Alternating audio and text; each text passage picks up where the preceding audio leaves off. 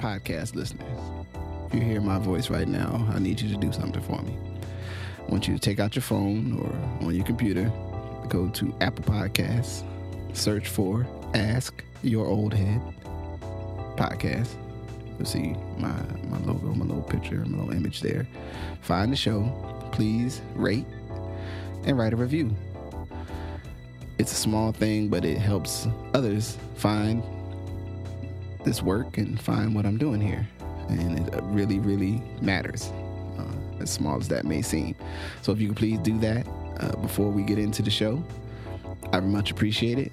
Thank you for listening. Let's get into it. Peace.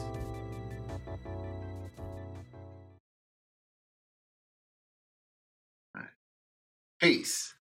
This is Good Brothers. I'm Justice Rajee. And I'm majestic? And uh, we are going to pick up uh, where we left off uh, on Mover. So, uh, the first place we lived together, right, was, um, well, I mean, it's, it's almost 20 years. It'll be fine. So, we're to say this Chesterfield. I mean, here's my question to you. Do you recall, like, what do you remember about the process of the of of of moving to that house? Um, I remember us making the decision that we wasn't gonna live on campus no more. Um, coming together with the people who said they could also figure out how not to live on campus, and then meeting the landlord. Um, he, was kind of like a my cousin Vinny kind of guy, as I re- as I recall. Um, and the number making sense, him showing it to us. And, you know, I think the first thing I really thought about that was like this idea of freedom. Mm-hmm. You know what I mean? Uh, I think my living conditions on campus were a little different than yours. Remember, I had to live like in that uh uh what do you oh. call it? I had to live in the joint when uh you know, when people could go in and watch TV. What they call Yeah, uh, you was in there for like half the year almost, wasn't Man, it? I was in there with three other motherfuckers and it was like living in a, a, a war hospital, um, living like in a prison that was overcrowded. And then I got out of there and moved in with the guy who uh, smoked weed every day, listened to Grateful Dead, and and you know, he did other drugs too.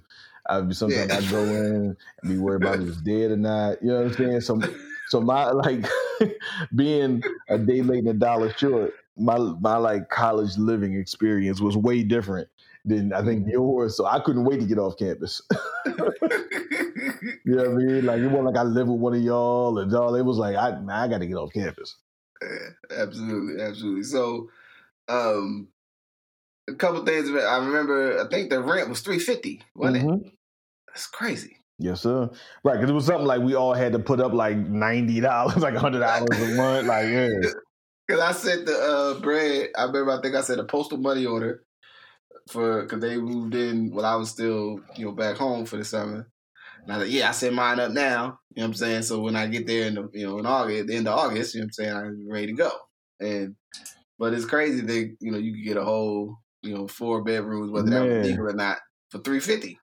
Man, that's it's crazy because I think right now, if you were to that same house right now, probably would be twelve hundred. Get out of here. Yeah, I mean, because it's right on campus, so you figure a nurse could live there. You could live on college campus, could live there, and you figure um, as Pitt has gotten bigger and as colleges all across the country, as they get bigger, folks don't want to live in the dorms because they don't have enough dorms for everybody, right? The, mm-hmm. the amount of dorms that you have for the for the growth of the colleges, you can never build enough dorms for everybody. So therefore, more people are further and further off campus than ever. So that's another thing that's actually inflating the cost of cities. Mm. Is college like folks that go to college that can pay. Like I remember, um, yeah, I'll just quickly uh, when Azania when she moved off campus, her rent was um six hundred dollars a piece, six hundred dollars a month, and it was like six other people in there. Whew. So somebody was there clearing almost four thousand dollars a month. You know what I'm saying? Um, I'm sure they didn't pay more than two thousand for the mortgage, but you know what I'm saying. So, yeah, yeah, yeah. so I think that that's also just part of that that does that. But yeah, that that area now, um, as UPMC has gotten bigger, because also when we moved there, remember, you know, UPMC was like three hospitals. Now it's the largest private employer in the state of Pennsylvania. Oh, yeah. Right. So, you know what I mean? Like Carlo's gotten bigger. So yeah, a lot of stuff. And the hill has moved up the street, right? Because when we was living on there, the hill Right. was That was the down- beginning. Yeah, that was the beginning of the hill. Right.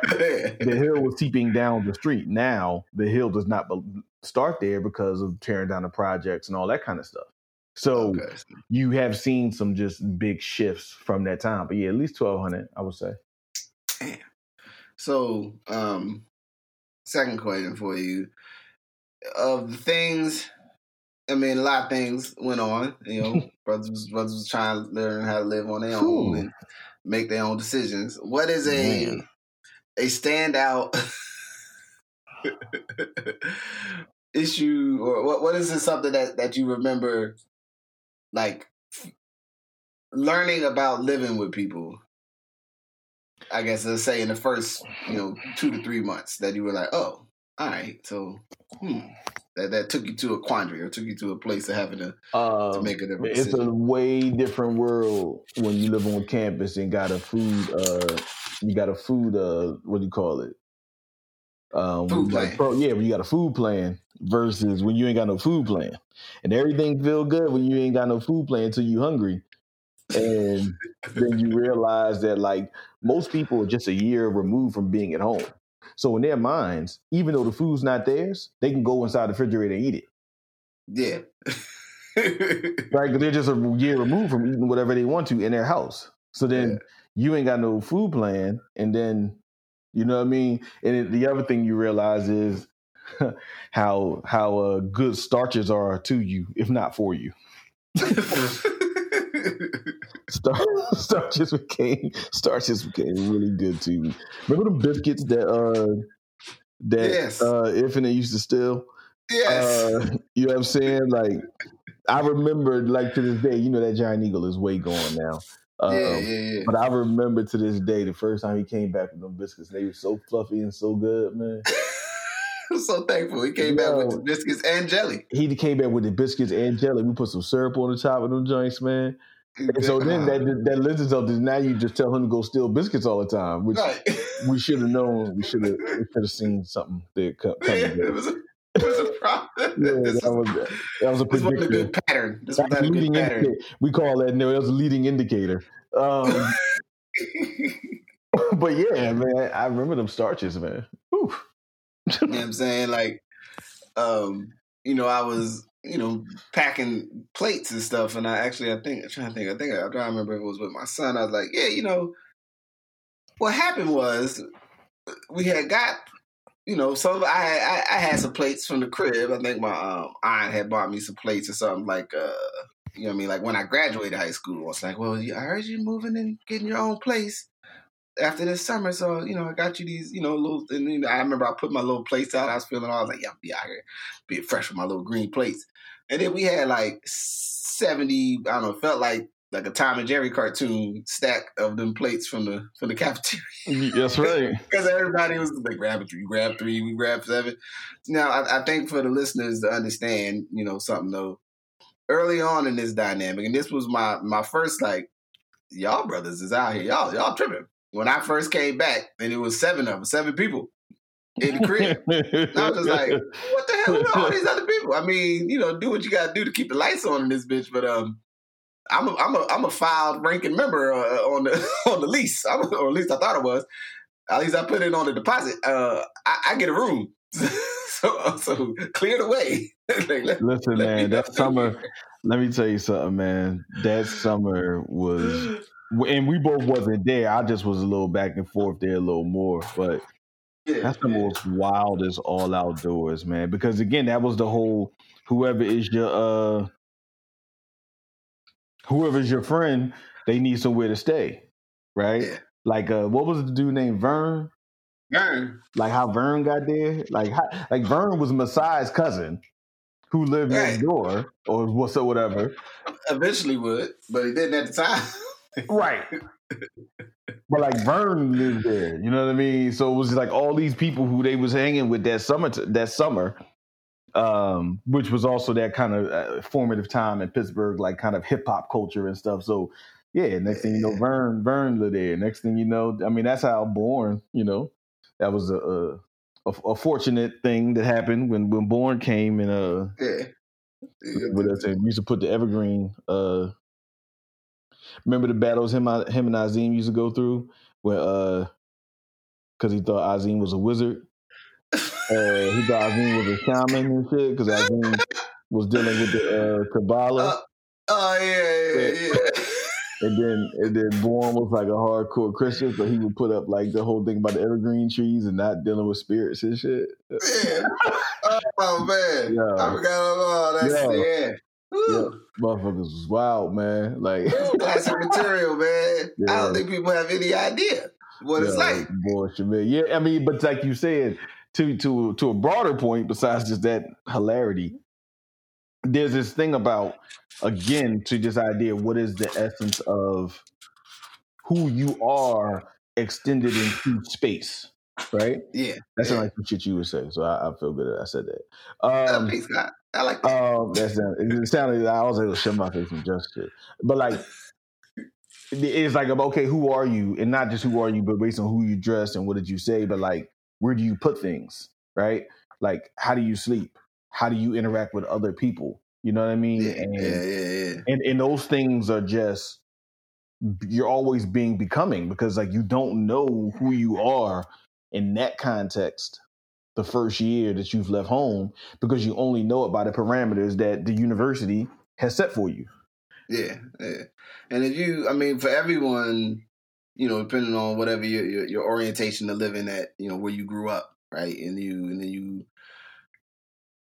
you know, you still at your mama house or your grandmama house or your dad's house or whoever house, then they got certain rules or no rules at all, whatever whatever those rules are.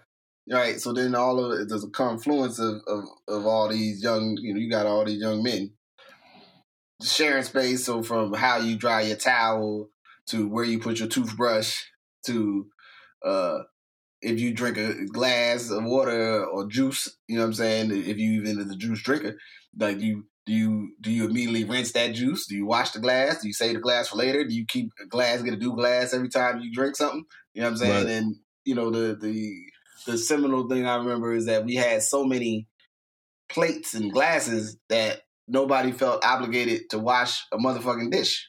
So it was just like, like just grab a new one. And one day I, I took that shit. I got mad as shit one day I came back to I was like, this these trifling motherfuckers is just I was like, first thing I'm gonna do, I'm putting my nice green plates back in my room. And I use my green mug, my green plates. I'm gonna say these for later, or if I have lady company or something. You know what I'm saying? And then, and, and, then it was like, it was, you know, it was like, yeah, something got to change. This this shit can't go on, man. Like, well, eating all the food, eating the I was like, I can't. I think I came back one of them and uh, the, the aforementioned. And if the brother Vern, if you if you out there somewhere, I hope you're doing well. And if you hear this message, hey man, this you. We don't know your last name, so you know, don't worry about it. Um, but the brother Vern ate my spaghetti and lied to me because I said I asked like, "Yo, who ate the last spaghetti?" He's like, "I don't know." I was like, okay. Yeah, Vern, would, Vern, would just, Vern would just straight tell you some shit. It just wouldn't be true. Yeah, He's like brother man for the fifth floor, but he ain't never come through with no CDs or tapes or nothing. You know what I'm saying? Yeah. just took your food. Yeah, he was super brother man from the. He was just, super brother man from the fifth floor. So, um, you know, I think something from a dynamics though, because because because the other thing though was everybody like to a man was trying to you know basically make your way on your own right? Which I think is an admirable, uh, you know, quality for for young people, and it's something I think that's challenging. So you you know you're gonna bump your head along the way. Um, the uh, from from a from a because because the, the the thing that that I guess we should highlight is that the situation does get better and more organized as we progress. You know I mean? From a high level of chaos to you know to to the descending you know levels of like some level of organization um do you recall, or did, was when you you know kind of let your folks or they whoever know, like yeah, man, we gonna get our own spot. Like, was there any pushback? Was anybody sort of like apprehensive about y'all about you jumping out on your own? Like, what do you remember Um, about the conversation? with you know that that's an interesting one now that I think about it. Like I think so. eh, I'm gonna say this, and I'm glad I did it, and I'm glad I went to the school I went to to have the experience I've had in life. But I wasn't ready to go to college, and what I mean by that is.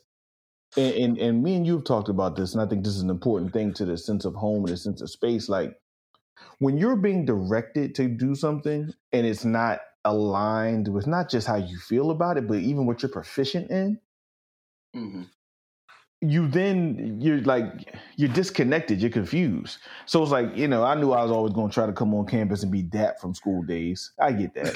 You know what I'm saying? Like, yeah, okay, yes. I'm gonna come on campus and, and try to be DAP and you know, let the the administration know to wean down with Sun City, wean down with apartheid, right? I- Okay, yes.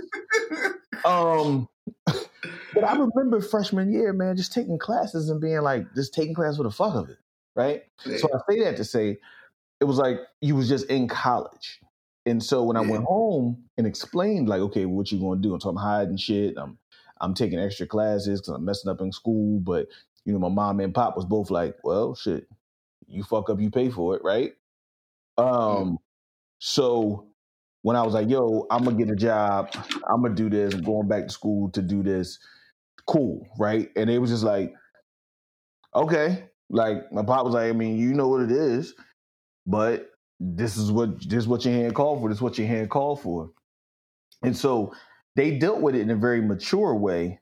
But I've realized in retrospect, I was not ready to be that mature because I was not ready to have that degree of function of like being a heat seeking missile. Whereas like a lot of people when they came to school, and you remember this, like there's a lot of people who got it, got out of school fast. Yeah, yeah, they they they, they banged right through that. They Like bang right, they bang right through that, right? So while we fall around trying to figure out cutting this class, doing this, falling in love, teaching mathematics, like doing all this shit, like other motherfuckers going to class, Jack. yeah, And, like, and so. I, and so I think um that had a big thing on in some ways that first year, that first two years, frankly, were years of like growth that I needed in order to direct the rest of my life. So it was really like, but my I think my both my parents treated me much more maturely in that probably than I was, if that makes Mm. sense. You know what I mean? They gave me a lot more leeway because we moved up after the first year, right? Yeah, we, we only stayed. We was we was freshman year. We stayed on you know campus housing, whatever. Tower, you next stayed, year- I, did we both stay in Tower C? We we No. Tower, B. Yeah, both Yeah. Tower B. Yeah, yeah. Yeah, yeah, because um, but you like you like that you was in the in the uh in the, emergency Infirmary. I was in the infirmary. Emergency relief Yeah, yeah. I was in- situation for a minute, and then then you got a room later. I remember because he was like lower down and shit. You finally got you a room. They leave- got a spot for you. You know, probably you know somebody else had to fall off. God. More likely, Hey, get but- in. and you know what's funny, man? I try. I think about. I try not to do this to both of my children, like just because like stuff would just be late or money wasn't right or certain this and third, so it just would be like. I just remember having to stand there with them people because my housing stuff came in late, and like all of y'all were like, "Go back to your rooms and be cool," and I would have to go back to this goddamn um, this hospital, like, and just lay with these three other people in this room and act like I didn't have to sleep with these three other people in the lounge. yeah, and I remember because it was it was actually it was a big transition because when we came when we came from the summer program, we all had the, the single joints, and Right. it was like, "Yo, you get your room." time." Like, "Yeah, yeah, I'm in tower." Blah, blah, blah. And I remember going in and be like, "Yo, what's all this shit in the lounge, man? Where we gonna go kick it at?" And it was like, "Oh, this this motherfuckers in there. They got living there." I was like, "All right, man. I guess that's." All right, man. That's, that's that's hard times, man. Let me let me let them live and not make make it hard on whoever got to live in the, the damn room with four people. And then and then you realize hard times was me. I, Yeah, I'm hard times.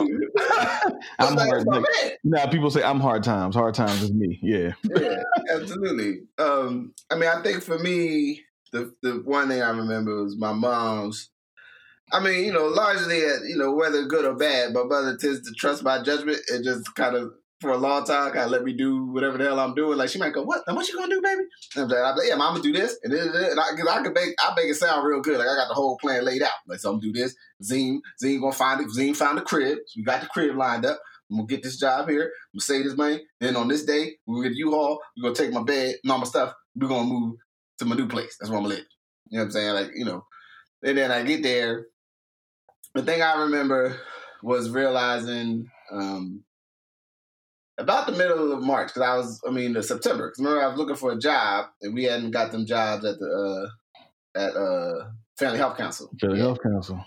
But I was, I had, I had something lined up. I was to work at the cafeteria at the at, uh, the union, and I was like, and I and I and I got a little bump, and then I I I, I, I trusted in my. Uh, I was like, yeah, I'm pretty sure I'm gonna get this job at the Family Health Council. So I ain't going to that other job. Let's just go ahead and keep kicking it. You know what I mean? Because we were doing something that day, and I didn't want to leave. And then I was like, I'm a, which was not a very mature thing to do. It was Man. a wildly immature thing for me to not go to a job that I was definitely about to get because I wanted to kick That was just a whole list of wildly immature stuff that we would do at all times. There was no shortage of wildly immature shit. You know what I'm saying? So, um, you know, I think of, of fast forward because I want to uh, us to keep moving um, through some of these dynamics. Is that you know by the time we get to the end of that year, so I mean, I guess I mean I think it's a is an appropriate time to talk about the uh, the reorganization of I mean I, I guess as you could say when the laws of mathematics had to be enforced to keep the house in order. Yeah. Yeah. because we because we got to December, you know, after I, I I started I started I mean it was me and you, well you gave it to me, and then I don't remember. I think I mean I think the our other brothers found found themselves I think officially like in the months after, but we basically basically we said all this everybody coming through and people staying and all that shit got stopped. And we put we, we literally put rules on the front door of our own house. We did? Yeah. About how many? I mean, it was on maybe it was on the inside about who could, how many guests could be over. yeah, I, I, I remember that because I typed the motherfuckers up. I might have printed them at the computer lab. Like you can't just be popping up in here with people. If somebody if somebody coming through with you to to engage in um in substance use, they need to share. They can't be coming up in here and then. Then you need to check in with somebody first. You just can't have you know, 10, 12 people, a whole bunch of people in here, and they just get to do whatever they do, and then they leave. You know, because remember we had some um, individuals just hanging out on our porch, like in, imbibing in their substance, and it was like, hey, bro. I mean, it was weed just for the for Right. everybody getting nervous. Talking about weed, you know what I'm saying? But the brother, I pulled up. I was like, "You somebody here?" And it's like, "Nah, I just needed somewhere to smoke, so I, I came to sit on your stoop." Like, yeah. somebody here, what kind of shit? Where did they do that? Yeah. Where did they do that? Like, yo, man, get off my stoop, man. Yeah, it was definitely that was definitely some type time. That was definitely so- type time of a We- we- oh.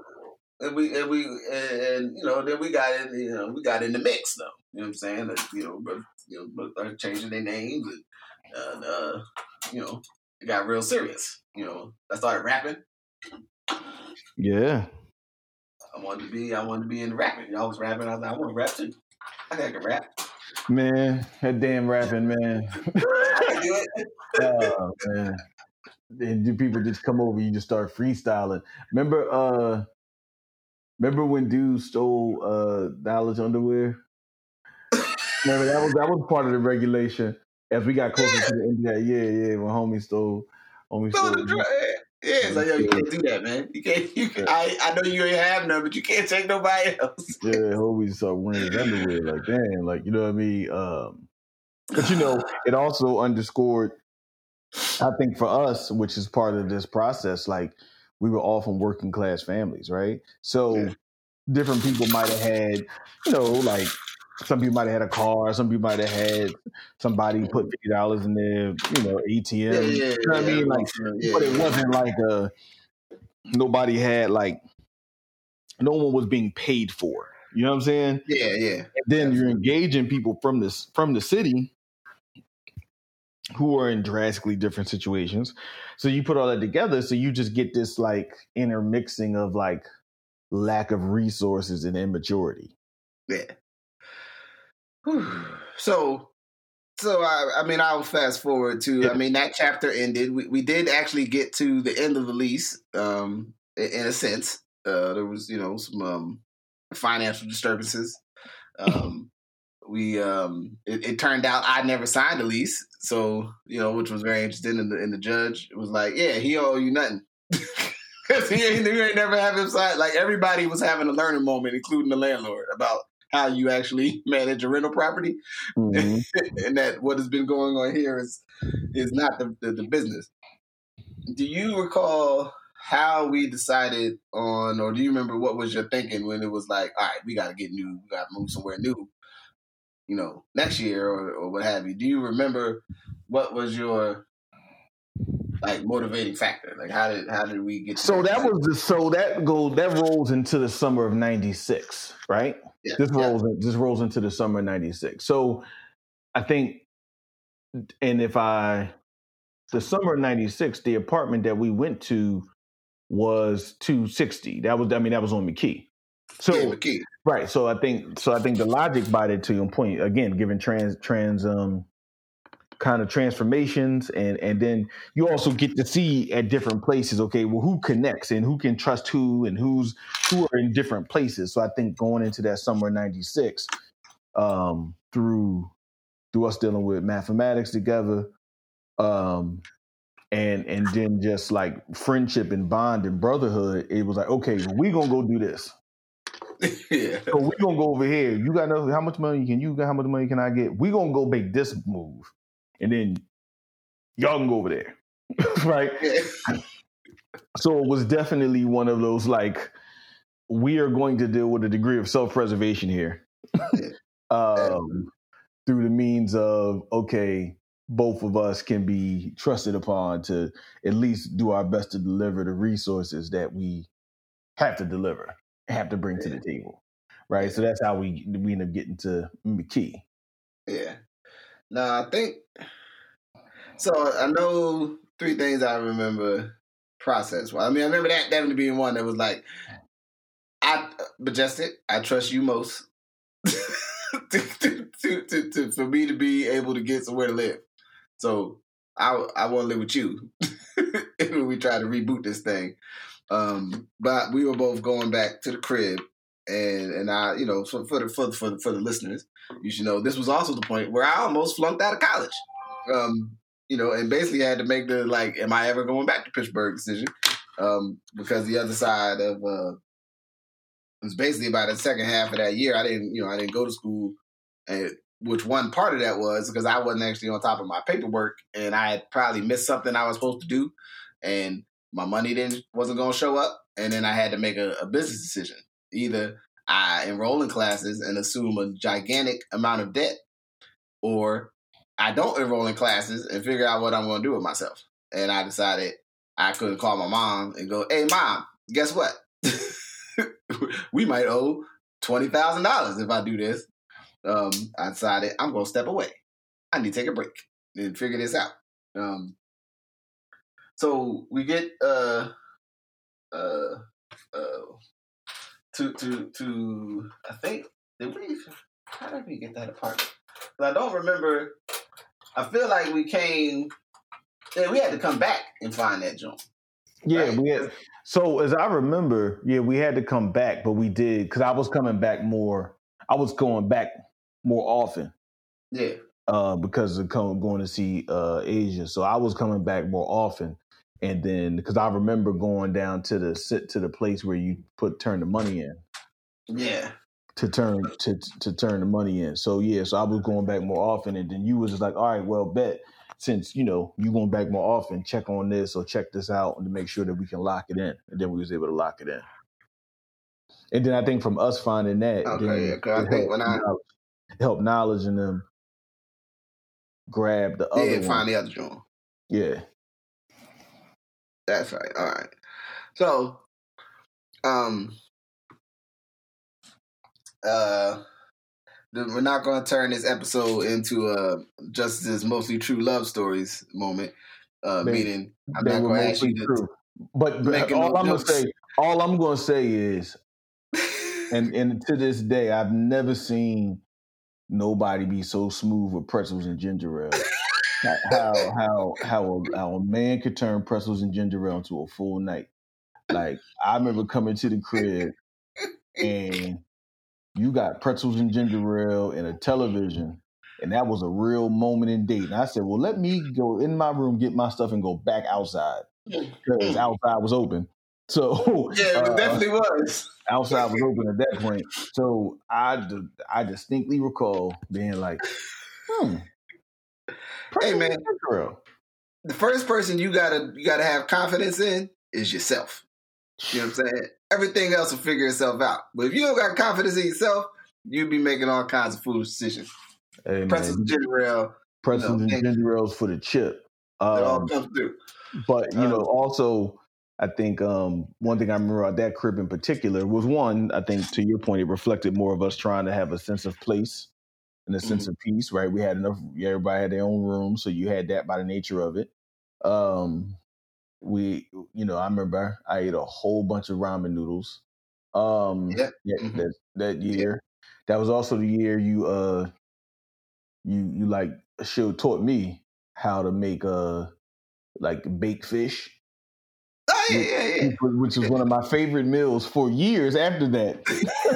Baked whiting with country crock on top and salt pepper, salt pepper, uh, salt pepper, uh, all season, uh, all like season. The, uh, Miss Dash, or something. You put the jaw in the foil.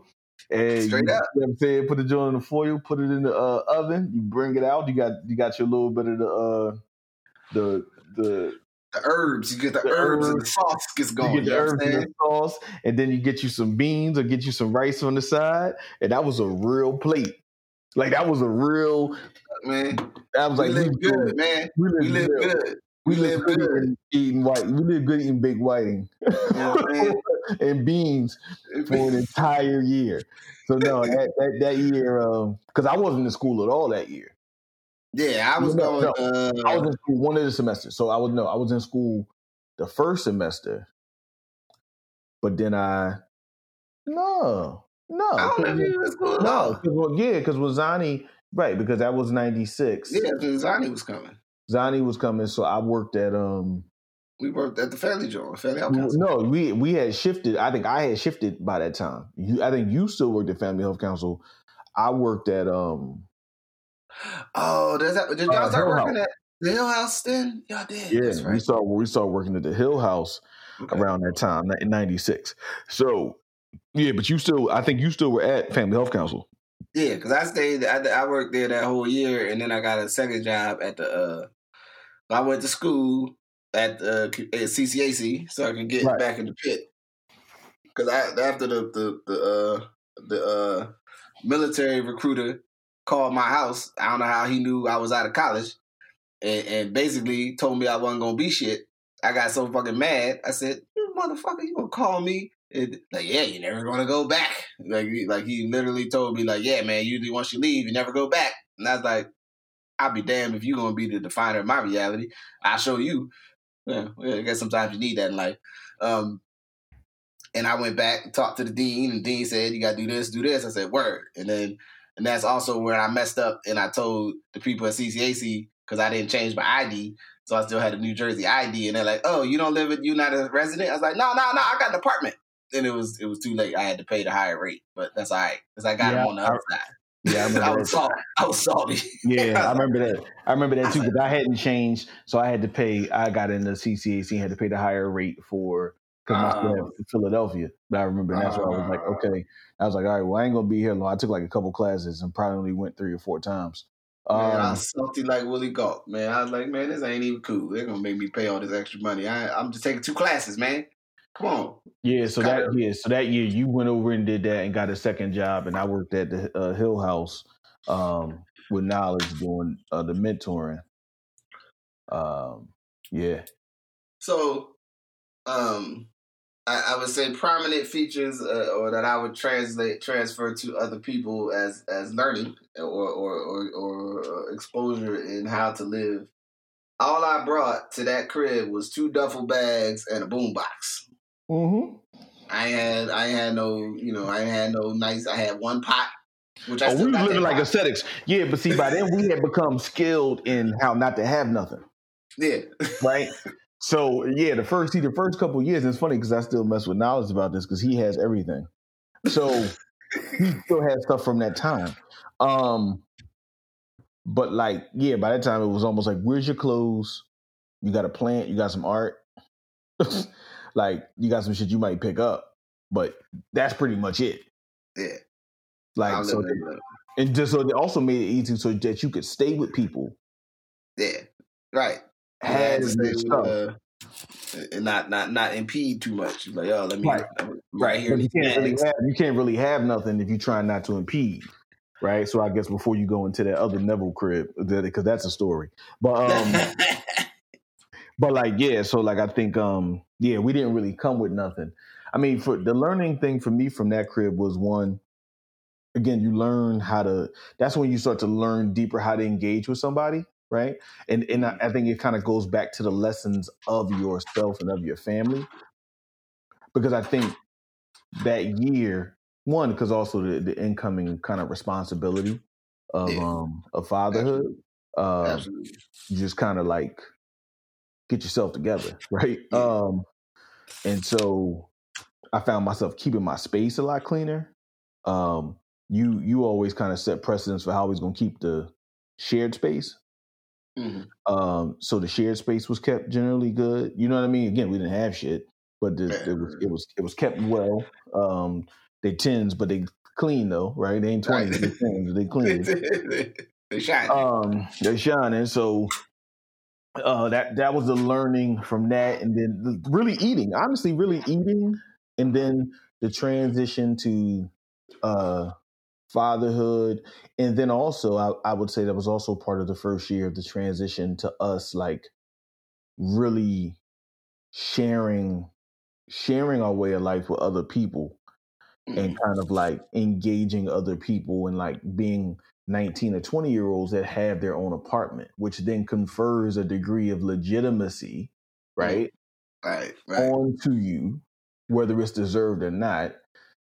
You have a degree of legitimacy by the very nature of you're 19 and you don't live at your parents' house and you live in another city and you're able to function.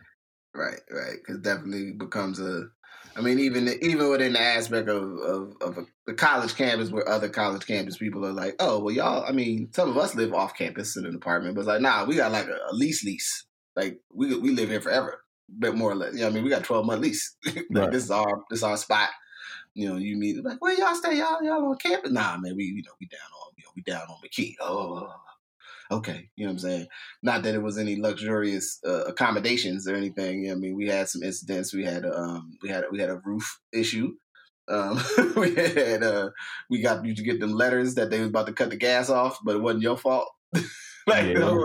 Oh yeah, when to cut the gas on, they, they basically like tell your landlord to pay the gas. right. your landlord they give us like money, so uh, you know, We gonna cut your shit off. you Right, right. And, and then we would give it to them, and then they would pay it like the day before they was gonna cut it off. Yeah, Yeah. Oh man, America, cold peace out here. um, you know, and that's that's a, you know that that that it, it's definitely though. I think about, um, and this is something I talk to Freedom about, talk to my son about, about where you know there's something too though. Even though I would say definitely, and I, and I even look at myself now in hindsight, like if I replayed it again, I, yes, I would go to Pitt for the sub program and all that, but I probably would replay the front freshman year part way different because I, I Hmm. already had I had questions about what am I really doing here, and I just pushed through them. It was like, well, I'm in school, I'm gonna take classes. I should, I'm to stay in these classes, and then it was like, I'm really, my heart ain't really in this. You know what I'm saying? Not that, not is not not in the learning. It's not in what's happening with all of this and how I'm picking the classes and why am I doing this. And he's like, yo, why am I staying up to a million o'clock in the night? You know what I mean? If I really think this is serious, right? Like if I'm really locked into this. Because after Right. After that year, um, so I went to John and then I got um, you know, got readmitted and started taking classes. And I had, you know, and I I, I always uh think about in my own story, sort of like being a companion with you as you were preparing to be a father. Like I want to be a good you know brother and a good uncle. You know what I mean to to my my pending. So I like let me let me be organized. You know what I'm saying? Like I'm gonna go through class and keep the crib in order. Let me make sure the guys all right. You know what I'm saying? Like I felt like I had to like be a good good homie for you. You know mean a good brother for you, so you could do the stuff that you was about to do. Like, you know you about to do like a real serious deal there, being a being you know somebody pop. You know what I'm saying? That's like no, and that, that's what I'm saying. that's what I really that's what I really remember about that year. That year was a really big transition year. One, I would say in teaching mathematics, but then two, living mathematics, teaching mathematics, but then also just like the maturity of being a young man um, and having to kind of en- engage and face the world as it was existing, right? Mm-hmm. Like now I look back at it because it was like, you know, uh, you know, Asia's parents was kind of like, okay, like we respect you.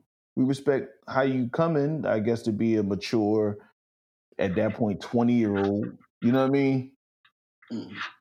Well, like 19 20 year old. But all right, well, y'all got it now then. you know what I'm saying? Like, all right, then bet. Like, you know what I'm saying? And so even though she hadn't like moved out and that or yet, you know what I'm saying? It was kind of like, all right, bet. Y'all got it then. Y'all y'all figuring it out. So yeah, that that year um was much more of a mature year, kind of coming into that awareness of like figuring out kind of who you're gonna be when you grow up for real. Yeah, yeah, and I guess the the other aspect I was, I was meaning to add with that was thinking about basically the the city was affordable enough that if you you know you it was still tight, but you could live, you know, with a roommate on what was basically minimum wage. Yeah. You know what I'm saying? Like we could put it together, you know, you gotta find the right crib, you know, definitely and it was options if you wanted to live more in the, the neighborhood, so to speak, where you could live cheaper. You know what I'm saying? Because for, for for at least that spot, that spot was three fifty also. You know, mm-hmm. one seventy five, right? Because it was one seventy five. That's right. Right. Yeah, so, I mean, right. You figure so if you got a check, I mean, you make a really good point because you could get a check for like three fifty or like two something, and you could pay your rent out the check, and then like have you know, yeah, second joint pay you know pay the utility, pay utilities and whatever your costs, yeah, whatever your costs were were being. And I think you know that's an interesting. I mean, you make a really interesting point that like cities are much much less forgiving today just by the nature of they cost more to exist right yeah. and so trying to do today what we did then to your point would have been almost impossible right because that apartment now is eight nine hundred dollars if not a thousand right and so now somebody can come up with 500 yeah that's a lot that's a that's a. you know what I'm saying? You gotta come up with five hundred. Like, okay, how do I come up with five hundred? Um, and then with the rising cost of everything else, and then as you going into being a parent, right? So you you again you find yourself you would find yourself in a way different situation. And in our situations, it was like, well, we can't apply for any aid. Right. Yeah. Like, I mean, what well, ain't, no ain't no service for a twenty year old man no, that ain't no. got no responsibilities or costs. So I ain't got no. I, I, mean, what am I? People kept telling me I could get food stamps, but I just felt some kind of way. I was like, I, I don't really know if I'm the one. I don't think I. I food. I don't think food stamps supposed to be for people like me. Like I think I'm. I can I can make enough money to get some food. You know what I mean? Maybe I I might have been prideful about that. But I remember people repeated like, "Oh man, you can go get some stamps. You can do this, do that." And I was like, yeah, but it seems like I'm kind of fudging the rules here. It's like that's like, you know what I mean? Like I, I got some prospects, like, you know what I mean? But also I couldn't think of nowhere else. Like if I if we had to pay the water bill or some shit, I don't know, we didn't have actually they paid. We had to pay something extra. I ain't even know where to go. If, if, if well, I think it was also our origin. I think I mean to your point, I think it was also our origin in the world from our perspectives. Um, you know, and and I'm not attaching a value to it. Some may say, "Hey, that's cool the way y'all saw the world." Some may say not. Right? I'm not.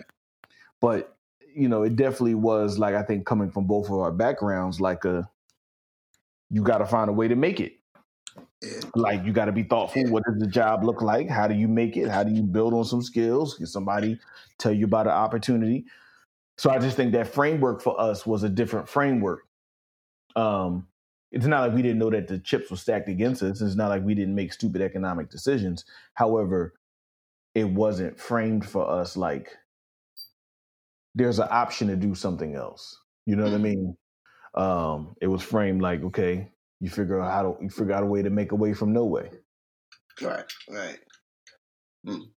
So, so we get to the end of that that one, um, and we go to to to to the third place. Now this one I know because I stayed with what's the name with, with Shark and them for like two months, I think. Because it took it took us almost till November to get Yeah. that this this third crib, and um, and I remember. Uh, and aside and related, I don't really remember. I just remember me working for the Family Health Council being over. I don't actually remember getting fired or nothing. I don't know what the hell happened with that. Like, I don't think look you got. I don't think I just know, remember it ending in some way, and it was like, Yeah, oh yeah, the- like You got like, the fire. Yeah, I think I think they ran out of funding. I think uh, yeah. I think it was like one of them like because it was a number of people who were doing that job, and I think they ran out of funding, and everyone just couldn't stay. Where they Yeah. some people some people stayed, and some people just couldn't stay. because I started working. Um, oh, you know what it was too. I had it was coming in, and I took that job working for the for the school for the for the housing the school housing drawn during the summer. That was like full time. Almost. Okay. Remember, I was doing I was going in all the rooms and scanning yeah, the furniture yeah, and all yeah, that. yeah, yeah, Yeah, yeah. that was a crazy job, man. People live foul. Yo, folks live foul, man. It's a lot of foul living college educated folks that was real like straight up. It ain't even nasty. It's foul. Like yo, you you're a nasty person. You're an unhealthy, foul individual. But I'm a I will digress and move away. From, I'm not going. You know what I mean? But that also that was a, a lesson, um, just as an aside, in the social, the, the economic reality uh, stratification of the college experience. Because I saw some of them other like them other drawings where you could. It was like it was like a it was like some TV type condominium type shit. I was like, I didn't even know this was an option. That pit, like you know what I'm saying, and I was like, okay, I see y'all. The people, some people living living fat kid, as as you have uh, recently, you know, shared with me, but shared, you know, shared with you. Um, Because you live in fat. That's that's from that's from your big brother. That's from your big brother. Uh, Allah Shasha. You live in fat kid. You know what I'm? Um, But the uh so we get to um what is your what is your I guess you know most prominent memory uh, of, of of residing over there?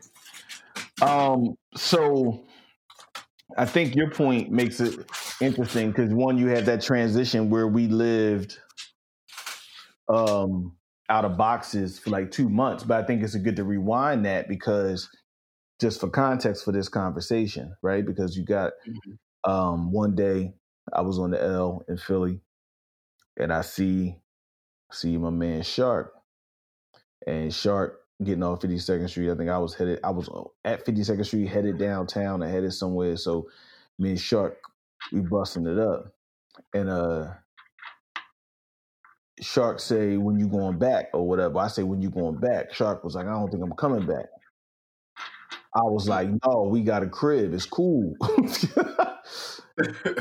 you could just, yeah, be just until you get it together. So then Shark was like, Oh yeah, "Oh, yeah, yeah, yeah.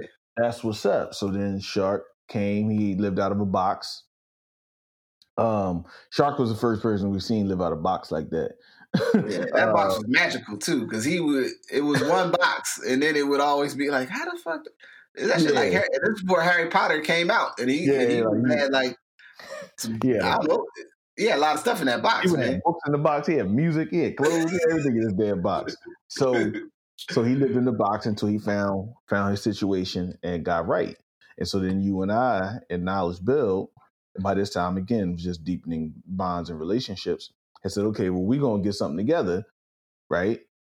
Because it, it it will be incremental. And it made sense because marginally it would only be but so more expensive, but we would all get more for our buck, so to speak. yeah, yeah, So we made that call, but to find in three bedrooms was difficult then. It's next to impossible now. Um, Yeah, well, and so we made this call. So Shark in turn gives us the opportunity to do what uh we did, you know what I'm saying? It allows us to sleep on the floor in boxes. And they in the living room, I mean in the middle and they like living like uh middle space for some time. yeah, Um, you know, so you know, as you pay it forward, I guess that's that's what the new that's what people say now that we were paying it forward. Um, but, heard that. but but um since we get that and so i remember that experience living with them um feeling out of doors but not as out of doors as maybe i should have felt or could have felt. Hmm you know what i mean? I think it was just kind of that cycle. So we're still talking about 97 Yeah, that was 96 going to 97 so we talk about 97 going to 98 right?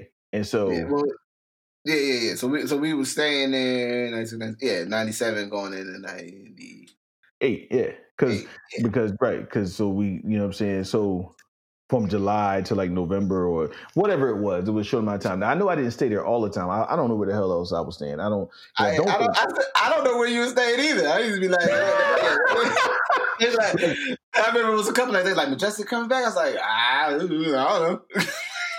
like I think in, in retrospect, I don't have any idea where I was staying, and I wasn't I wasn't high rolling like that, so it wasn't. Oh, I, yeah, but I don't because I don't remember Asia. All I can think about is if that was a time when Asia's family moved to South Africa. That's I the think it only. might have been. That's the think it might only thing I can think where I might have stayed out there. I think it was because I think I think because I'm I think I know there was some nights you were staying over there and like you know me with her and the baby and everything, and I think it was at least a couple times like knowledge because knowledge was staying out with his people with his moms at least I think he was uh, Yeah. somewhere, and then he would pop up sometimes with the whip and um at least a couple him coming out going out to get you. Um, or drop, you know, some combination. Yeah, so I think that might have been happening. that might have when the mom and pop left, and then it was just me. Yeah, yeah. So then, so yeah, because I didn't stay there the whole time. I would stay there certain nights, but I wouldn't stay there the whole time. Yeah. Um. So yeah, so you figure it was that process. Um. And and that you know, but I think transitioning to to McKee was also for us like getting out of like central Oakland and getting into like North Oakland of Yeah. like okay, us having like this is like our crib. It's three bedrooms. You know, it's a backyard. Um, by this time, we have like more. It ain't stable jobs, but different jobs. I forget exactly where I was working at that time. I think it was the end of working at the Hill House and about to make the transition to something else. Um, and so, so yeah. So I, I think like in retrospect, um, that was more of the like okay now we're talking about being 22 21 going into 22 and we had the crib that's when a lot of different people was getting out of the self that's where as i recall azania's first birthday party was hmm uh we had the sesame street birthday party there Yeah. um so yeah for there was Oh man. yeah, so for there was more like the again uh, that that kind of like structure of maturity, um, and that cycle, you know, that that talk about where you just figure out how to deal more with different things. And I think by that time, um, I forget what job you were working at then, because I forget what job I was working So- at. I, I I so I was working. I think I was still working at the at the university because I was still going to class, and then I had to take a break from classes again because I was about I had no money, and I was like, well, I don't want to. I, I don't want to take a loan out or whatever. Um, or I forget. It was some. I remember having to go. All right, I got to take another break, and I don't remember the timing.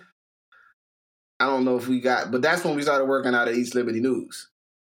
Was it that Oh, early? Okay. It was on Neville because by the end of Neville was when by the next.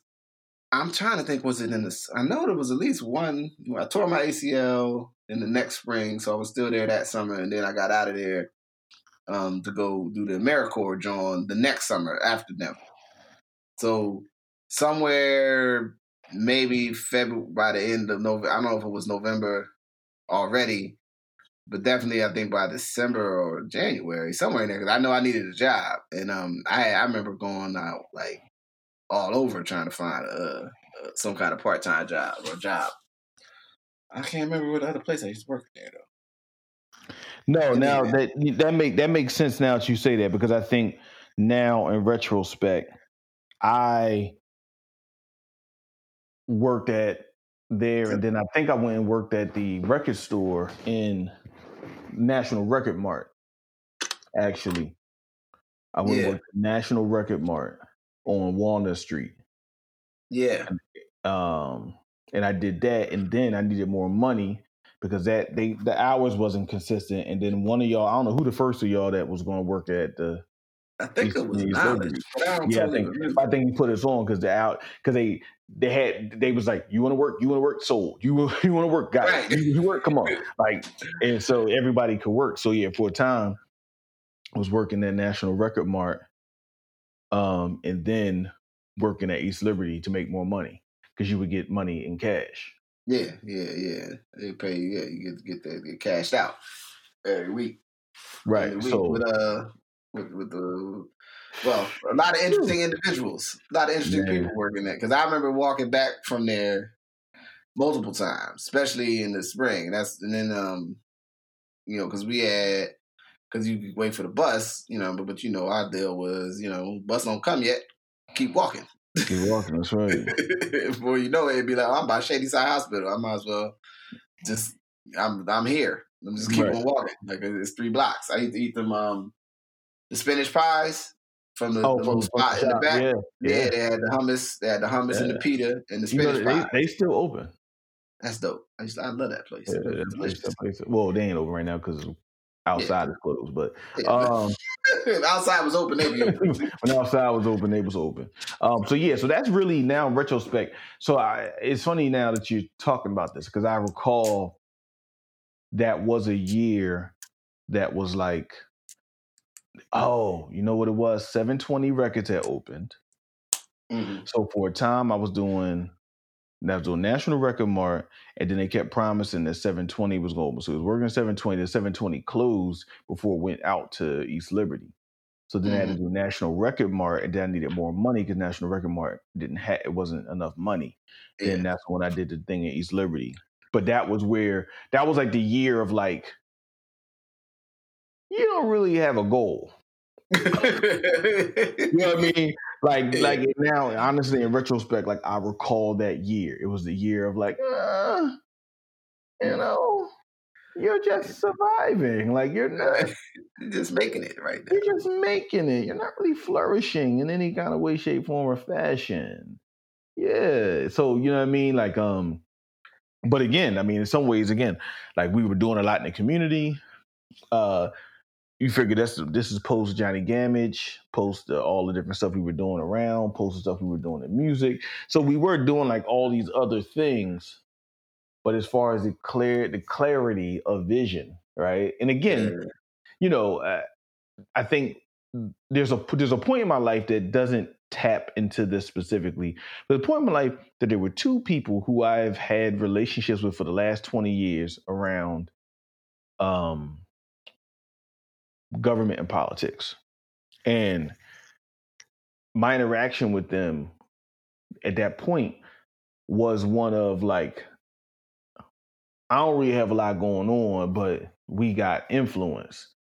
And Mhm. then they tried to pull me, yeah, pull me into something. So it was a really interesting thing of like trying to figure it out. And I think uh I think you did, yeah, I think we all did AmeriCorps. I think AmeriCorps yeah, was the kind of thing that gave me a reset. yeah. Cause remember the uh, sister Aaliyah put us Yep. on. She's like, "Yo, y'all should, you know, y'all should." Wait, uh, Aaliyah, Aaliyah Durham? Yeah, yeah, I think. Yes. License? Yeah, uh, it was Farish was the prior. Yeah, yeah, yeah, yeah, yeah, yeah, yeah. yeah, yeah. Because she Wow. Wanted of them, She was like, "Yeah, y'all, y'all brothers, y'all should, y'all should get, y'all should check these out." And I was like, you know, because you know, we was working at the other joint. I was like, "Oh, what's up with it?" And then that's when, um, because that's how I got, that's how I got out of East Liberty News. Is we we took them jobs. They started in June, I mean July of um the next summer. So the July of '98. What did you do AmeriCorps at? I did the first one at the Mentoring Partnership of Southwestern Pennsylvania. And You um, did because you was down we there. was- oh, right. Yeah, so you, me- you, Dabu, the John, the John, I can't remember her name, and the brother Tokes. yup. Yes. Wow. Yeah, yeah, yeah.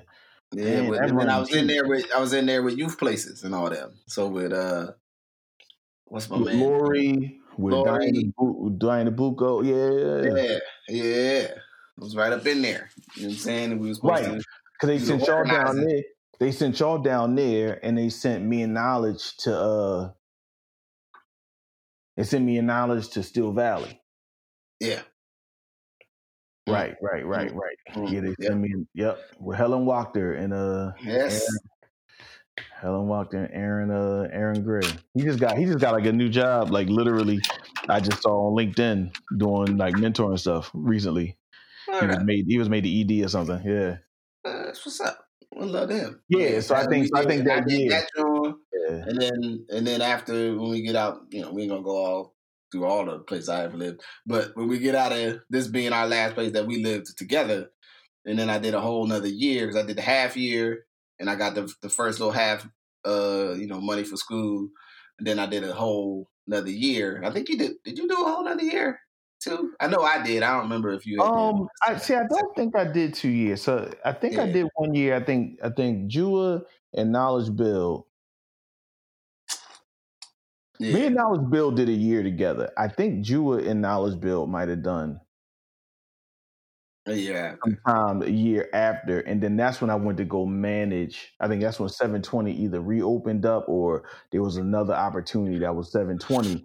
But then from from knowing y'all in them opportunities, that's also when the youth places opportunities started emerging, where you could do like mentoring and stuff like that, um, and start getting checks on that. So yeah, so I mean, I think I think you make a good point because I think that the thinking about the transition from McKee of being just people who just wanted to not live on campus to be able to smoke weed and get up whenever you want to, Right. and we didn't really throw parties, which- is which was interesting. Yeah, Um, it wasn't really, you know, that wasn't really our, Yeah, as a, as a, you know, that really wasn't our bag. Like we the, ain't really, the, the, the, the Sigmas next door threw enough parties for everybody. yeah, yeah, we go to their Uh, parties. We got them.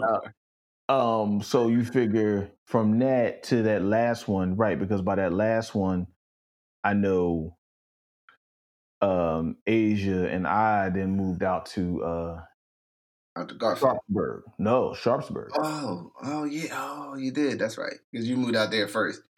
Yeah, that's So why wait, I was so thinking. wait, so wait. So there's a missing thing here then though. there's there's a there's a window. So let let's do this. So the end of Neville comes to. Um, I know for me, I did the first joint for AmeriCorps, and I knew I was. I mean, I was about to do the AmeriCorps. Wait, see now my time uh, my timetable can always gets mixed up here. I know I had because I had I needed like seven hundred more dollars. Whatever I had done, I needed like seven hundred more dollars to pay to really go ahead and finish go and finish school. And I and I wrote this whole complicated letter to my family, to like my aunt, my uncle, my grandfather. And it was like I was like agonizing, like I ain't never asked nobody for money. Like I'm like I, I need I need seven hundred dollars. Like can y'all help me get over the hump? And like I and I remember distinctly because it was one of the last things at that crib that I um before we had to move out. And then when we got the uh the other gig, the AmeriCorps gigs, that's how I met uh the brother Davu. And then that's how I mean, and then and from there, I don't remember exactly where you. I I- don't remember exactly when y'all moved to Gar to Garfield, but I thought it was somewhere in there. But I See, don't know. So we how moved. See, I remember moving to Sharpsburg first. I think Sharpsburg was '98. So I think after all this came to pass, like that '97 to '98, and going from '98 to '99, Mhm. that's when we moved to because we did it like either six months or a year in Sharpsburg. Okay. Um, in which we had a whole crib. We had literally an entire house for four Oh, I think I remember that crib, but I remember always never come to see you because it was hard to get over there. yeah, because you had to catch the one or the ninety one. Yeah, so from was hard. downtown, so from downtown, yeah, you had to catch the one or the ninety one. Um, but Asia had a car, so it was. It's uh, sometimes she would drop me off. So yeah, so so I think that trajectory you're talking about is really a trajectory of like boys to men. Because by that time, you had spun out, figured out your college stuff. Um, you you and Des got together, like you know what I mean. Like, cause yeah, by this time it's ninety eight going to ninety nine. Yeah. But the the thing I, I don't want to get away from Neville um, without recounting, um, it was also the age of the reckoning of uh, my credit card adventures. Oh, really? Remember the Okay. boy? Remember the boy used to call like every morning after I'd be gone and wake y'all, wake you up because he would call the house like, "Yeah, we're looking for." Uh, uh, Oh yeah, yeah, yeah, yeah. I'll be like, I had to tell him like, "Look, I leave. I go to work at seven thirty. I'm not here at eight o'clock. Y'all call every morning at eight o'clock and you wake my roommate up, man. Like every morning you call and you wake my roommate up. My roommate, I'm not ever going to be here at eight o'clock. You know why? Because I got a job. And I'm to pay y'all when I pay you, but you need to stop calling the crib and waking my roommate up, man. Shit ain't cool. All right. That's when the dude told me. He said, "He said this is one of the best economies of the last uh, years." I was like, "Yeah," and, I gave him an answer like, "Well, for certain types of work, but actually a lot of that work and those numbers are inflated by service roles that are part time." And, and he was just like, like cricket, like ear, ear, like with the cartoon cricket started playing. And I said, "Stop calling here at eight o'clock in the morning and waking up my roommate, man. Like I'm gonna pay y'all Oh, when I get around to it." you say that correct because we, we didn't have no cell phones or nothing. It was that phone that we We had a house, we had a house right. We had a house phone. Oh, Yeah, So- no, but I, but I think yeah, I think to your point though that that's a good point of like this is '98. This is like Shaz going deeper into the knowledge, just like a lot of other stuff is coming together on music stuff and doing therapeutics and Yeah, and I do recall like that year, especially as like you know in terms of, and I I, I feel like that was the the basically uh, at least I mean a link over the next year was sort of the like if you for you as I remember it if you was to keep doing music you needed to like do music. You needed to like really like go like we need to get projects out and we need to find a way to the next level because what we right because it, was- was 98 going to 99 but I, but Yeah. I also i think an important part of that conversation was there was also the convergence as we got deeper into just the the awareness of ourselves and what it meant to move around locally regionally and nationally that stuff came to pass too so Yeah. all those factors started playing in differently Yeah. right and you know as now I look back on it and was like, we never would have figured out how to blow up, right? Like, yeah like it, it just wasn't in the cards for Yeah. so many reasons. Um, although we were looking at stuff and feeling like because other people who look like us had blown up, and it's like I, sometimes I watch uh, Talib Kweli's uh, People's Party, hmm and I realize how as much as you like will look at Talib Kweli like, oh man, he like a dude like us, man. Went to college, left college, and started being a rapper. Like his best friend, one of his best friends was John Forte, who was the A&R for Rawkus. Like he was trying to get in the industry since like he was in high school. He came up with Danny Castro at Lyricist now. So my point is like he had a whole had a, a just a whole host of built-in things that even if you look at somebody like, oh man, that dude's like me. Well, you and that dude ain't really no much. y'all ain't the like. Right. Y'all ain't the same. Right, I wasn't doing. Yeah, I mean, we wasn't doing. We, I mean, at that time, to to with the with the technology and equipment that was available, you really needed to like. I'm gonna go to one of these cities. Either I'm gonna go to New York and basically make ourselves a presence within some scene that was not just the scene of the city of Pittsburgh. You know what I'm saying? Like, because it, it just was not. There was not a vehicle at that time to to at least without somebody funding funding it uh, however they found the funds where you could you know put together like a video and mad distribution and email and, you know or or or we would have had to get on some yeah i'm calling uh, a hundred local record stores today, and knowledge is going to call these other hundred in these cities, and I'm going to, you know, I mean, like we would have the the the the effort and energy that we needed to put into that was not reciprocal to like all the other stuff that we were elevating in terms of our activity, even though we were, you know, pretty good at doing the musical thing. Um, well, yeah, I mean, I think to your point, that's where you realize that, like, okay, I mean, I think for you know, like a lot of things, we were actually pretty advanced. Like we were doing, trying to do our own merch, right? So we, we had already figured out, okay, how you do merch based off of uh, um, therapeutics, right? And do the meso shirt look like Mash? Like, so I think we were trying to be creative. It just the the principle of it and how to make it work without someone else's money or your a lot of your own money. Um, didn't make any sense. But you know, I, I got to say this while you were talking about these places we were living. In 1997, we we put out that Afro Cinema. We put out the music, right? Mm-hmm. And I remember that I had everyone had to come up with a certain amount of money to do like to to put into the music, and I didn't have a job, and I had to work at a tele a telemarketing firm, mm-hmm. and I had to work at a telemarketing firm for like two weeks in order to get the money, and like I literally just got through before they fired me because I was so bad at telemarketing. Like I was so bad at like sitting somewhere, right? Like, like I just can't sit somewhere. They just sit somewhere. Like, okay, make the call. All right, make another call. Uh, okay, make another going. call. Just keep going. Like, what do you mean? Like, they just somebody just hung up on me. I don't want to make no more calls. I want to reframe this. I want to figure it out. I want to draw it up. Like, they're like, no, take another call, read the script.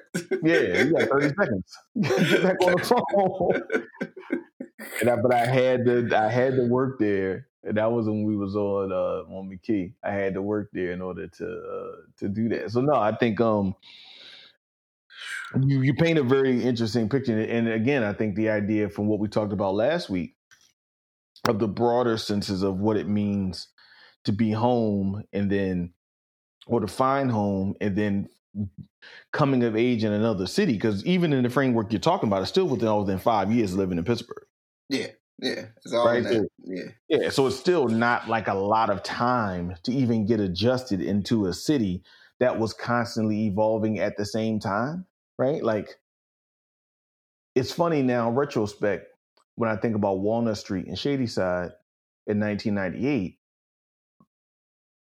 Walnut Street today is Patagonia, Lululemon, right? Mm. It, it's just like you know uh, eyewear boutiques. Um, back then, it was kind of more of a hippie block. Yeah. Right. Yeah. And so, just thinking about a city that's shifting and coming of age in a city that's changing, and you coming to learn the city more as you're growing. Mm-hmm. Right. Which I think you you often hear about it in coming of age stories like in New York City or LA, but even thinking about a mid-sized American city and how you come of age in that place. Um that also just has and now retrospect in my own work has its own trajectory of why Pittsburgh was the way it was at that time and why you could have couldn't get a connection or a hookup that had just everything to do with the nature of of how the city was structured. Indeed, indeed.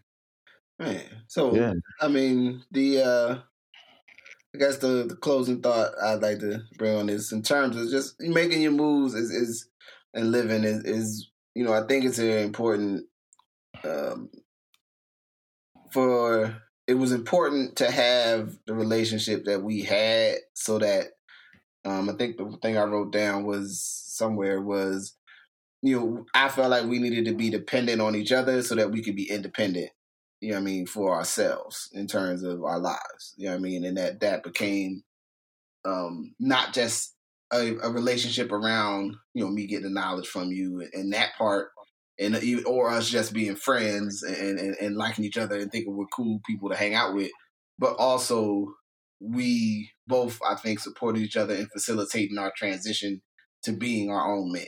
And that, you know, if you don't have those relationships, how does that show up? You know I mean? How does that happen for you in your life and you don't have somebody, you know, who can be your peer and, and, and then all those other things?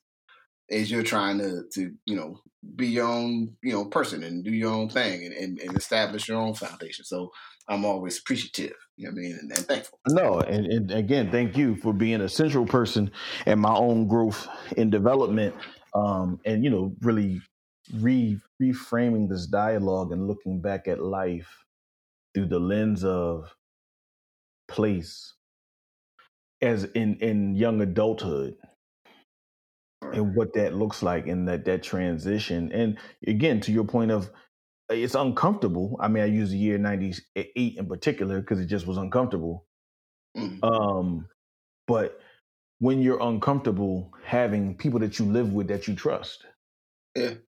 Right It like when the world.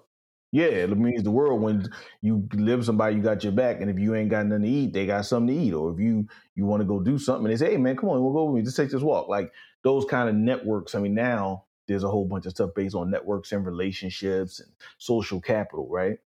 But I think one thing is instructive, and for folks who are listening, is how are we aiding young people, and how are we aiding people that traditionally don't have access to traditional networks?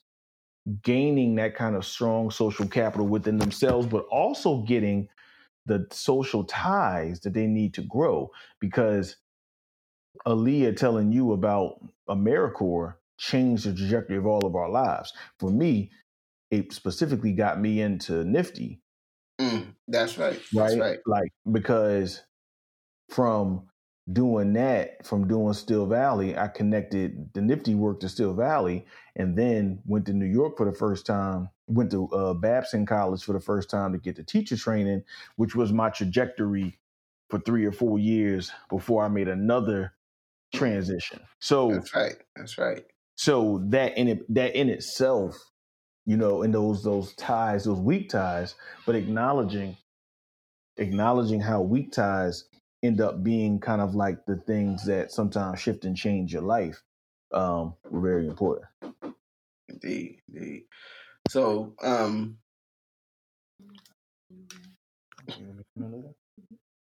we'll close out. Uh, peace to nephew. Yo, your Uncle Justice said peace. Peace on the justice. Peace nephew. All right. Yeah, I'll see you in a minute. Peace. Peace. so, um, I'm gonna close us on a uh, on a on a on a on a something new, and then uh, if you uh want to add on or have a thought share after you feel free. Yeah, but I thought it was a prescient thing uh, that's happening in the culture, so to speak.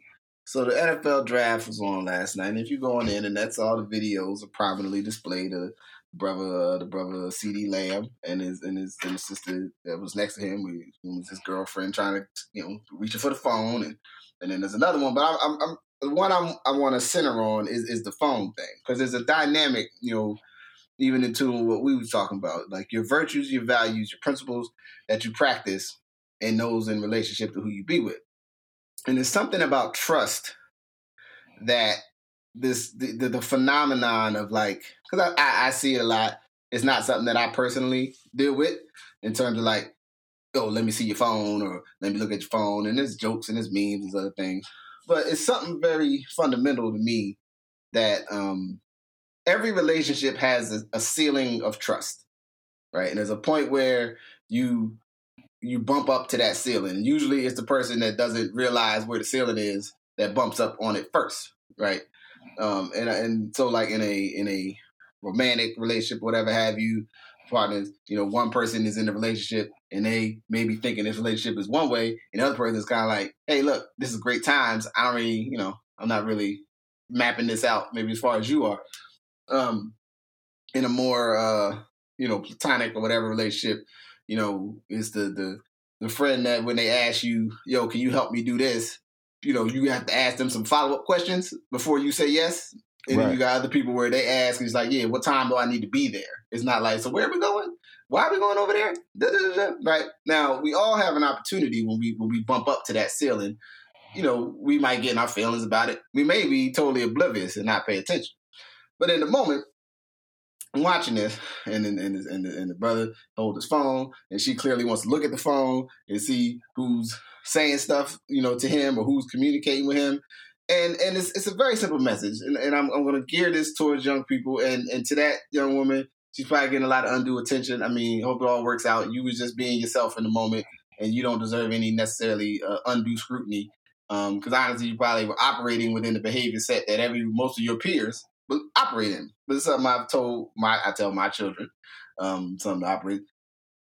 As it functions, our phones and these other things are very similar to maybe what a journal would be in another age something else, and it's where there's a lot of private communication, whatever have you. But generally, if someone, if you don't trust a person, if your trust always requires a verification of sense of sorts, right? And you have to look into and see who's saying, you know, this might be a sign. The best thing for you to do is just to get up out of this relationship. Is to walk away. Nothing healthy can come from a long-term relationship that requires a constant exchange of transactional evidence that this is actually what you're here for. Like if you have to every day, you know, oh well, oh, I wonder who else they talking to. Like at some point, you just gotta like, you know, look, either we we we rock it together or we not. You in or you out. It, it's it's it's it's seeding. You know, it's, it's it's the display of a set of behaviors that have been reinforced by some people's idea of how you know what you know th- that this is a normal functioning thing that should be a part of your life. Like, yeah, we and I've heard people say this, like, yeah, we share with each other our phones and da, da, da, or the joke like you don't want somebody to look at your phone. You know, my thing is operating out of responsibilities I've had in the world. It's sort of like there's things that if you don't know, you ain't got to lie about them later. So maybe before you get into wanting to see and to know and to hear and everything about you know what someone's business is, you know there might be there, there's there's a wisdom in knowing I, there's some stuff I don't need to know and I'm going to see to you a certain level of trust that whatever things you got going on or happening are not going to harm me. Now, I understand some people, you know, they they, they may have, especially within the context and confines of romantic relationships, may have had certain expectations, and they they, and so they're doing like a, a check for fidelity, so to speak, right? If you're doing that, Justice Rajee, myself, is telling you right now, get out the relationship. Just stop now because it's not going to get any better.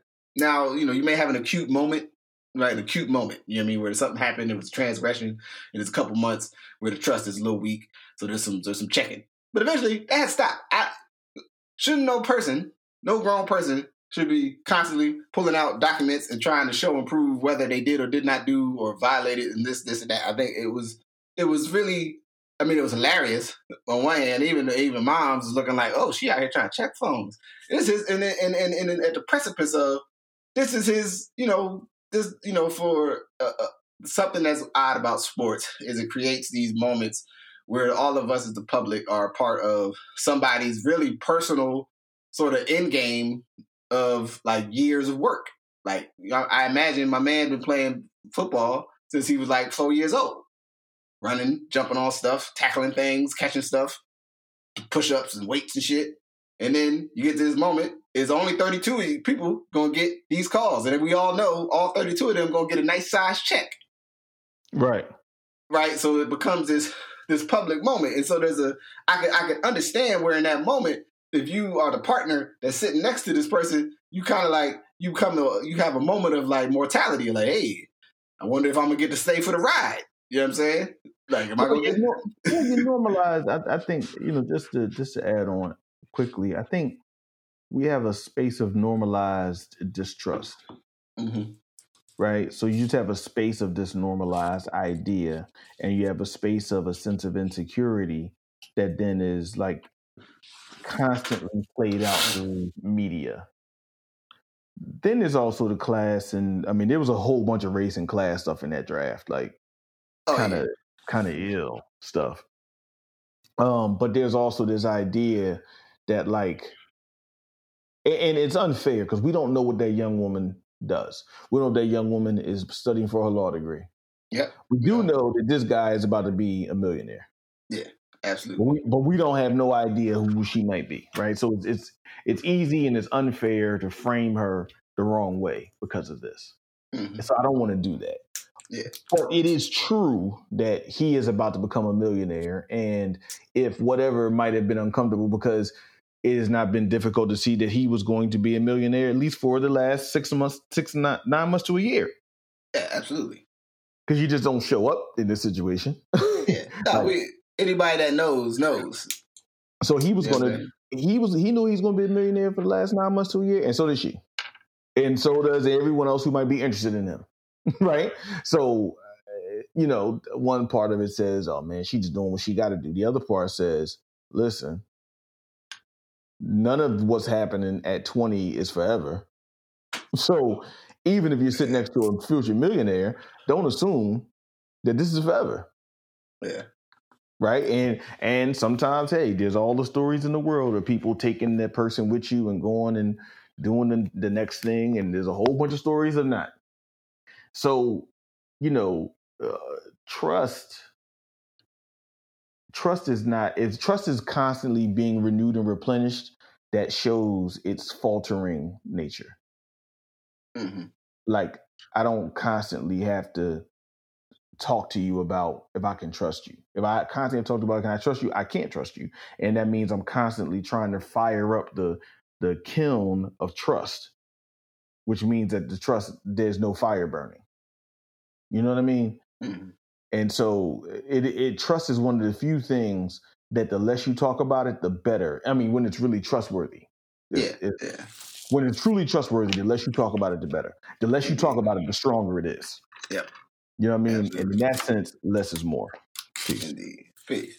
So, thank you. Yeah. So you know, to the to to to the sister, if she happens to hear this, uh, you don't be embarrassed. It's life is life.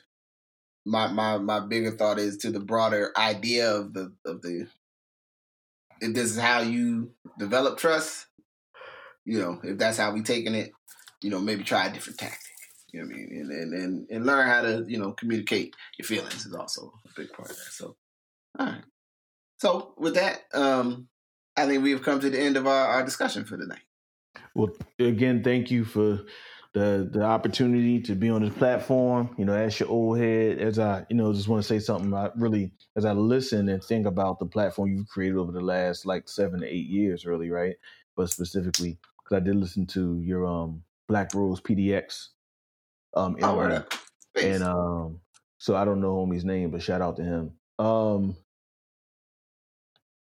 but i just really think about the platform where you might have the only podcast that's been going this long specifically talking about some of these conversations and some of these things and framing black men's lives in in ways that frankly that are not tropes in ways that are nuanced in ways that um bring different things to the table.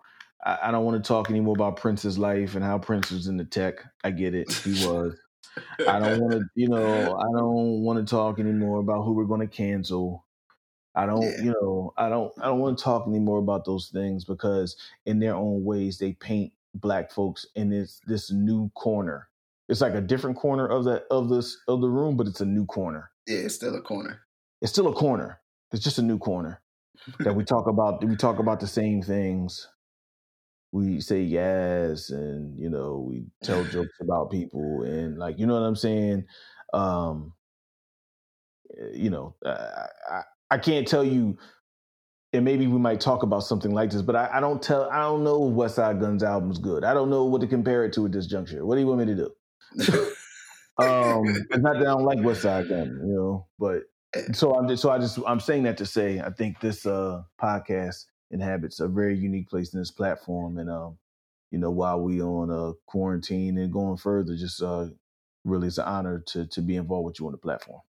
All right. Well, thank you. I appreciate you, man. And that's uh, Steve uh, Christian. You know, and I have a link in, the, in this show to that show. You know what I mean? So if you didn't get to hear, I mean, that's the project he's been doing actually, um, like I said, highlighting uh, black people here that are doing, you know, podcasts and, and rel- related creative work. So I'm thankful, you know, for for having me on this platform. I appreciate it. Uh, so with that, I'm going to say uh, thank you for listening to the Good Brothers on the Ask Your Oldhead podcast. Thank you, I'm Majestic, for joining me. Um, and we out. Peace. Peace. Thank you for listening to The Good Brothers. Thank you to my good brother, I'm Majestic. The Good Brothers is a part of the Ask Your Oldhead network uh, of podcasts. Uh, I guess you would say the first edition of others to come. Thank you for listening and traveling with me on this journey. Thank you to Copper Consulting. Thank you to Black Man Green Plan for some of the music you're hearing today. Please support us by sharing. Uh, also, you can support the work by purchasing a t shirt or sweatshirt from the Etsy shop, which you can find the link below. Uh, we do have, I do have a Patreon set up and it is more or less functional. So if you want to go there and become a subscriber and be a long lasting supporter of the podcast, that would be fantastic. Much, much more to come this uh, spring and summer, fall, what have you. And uh, we're just going to keep building this thing out. So thank you for listening. Peace.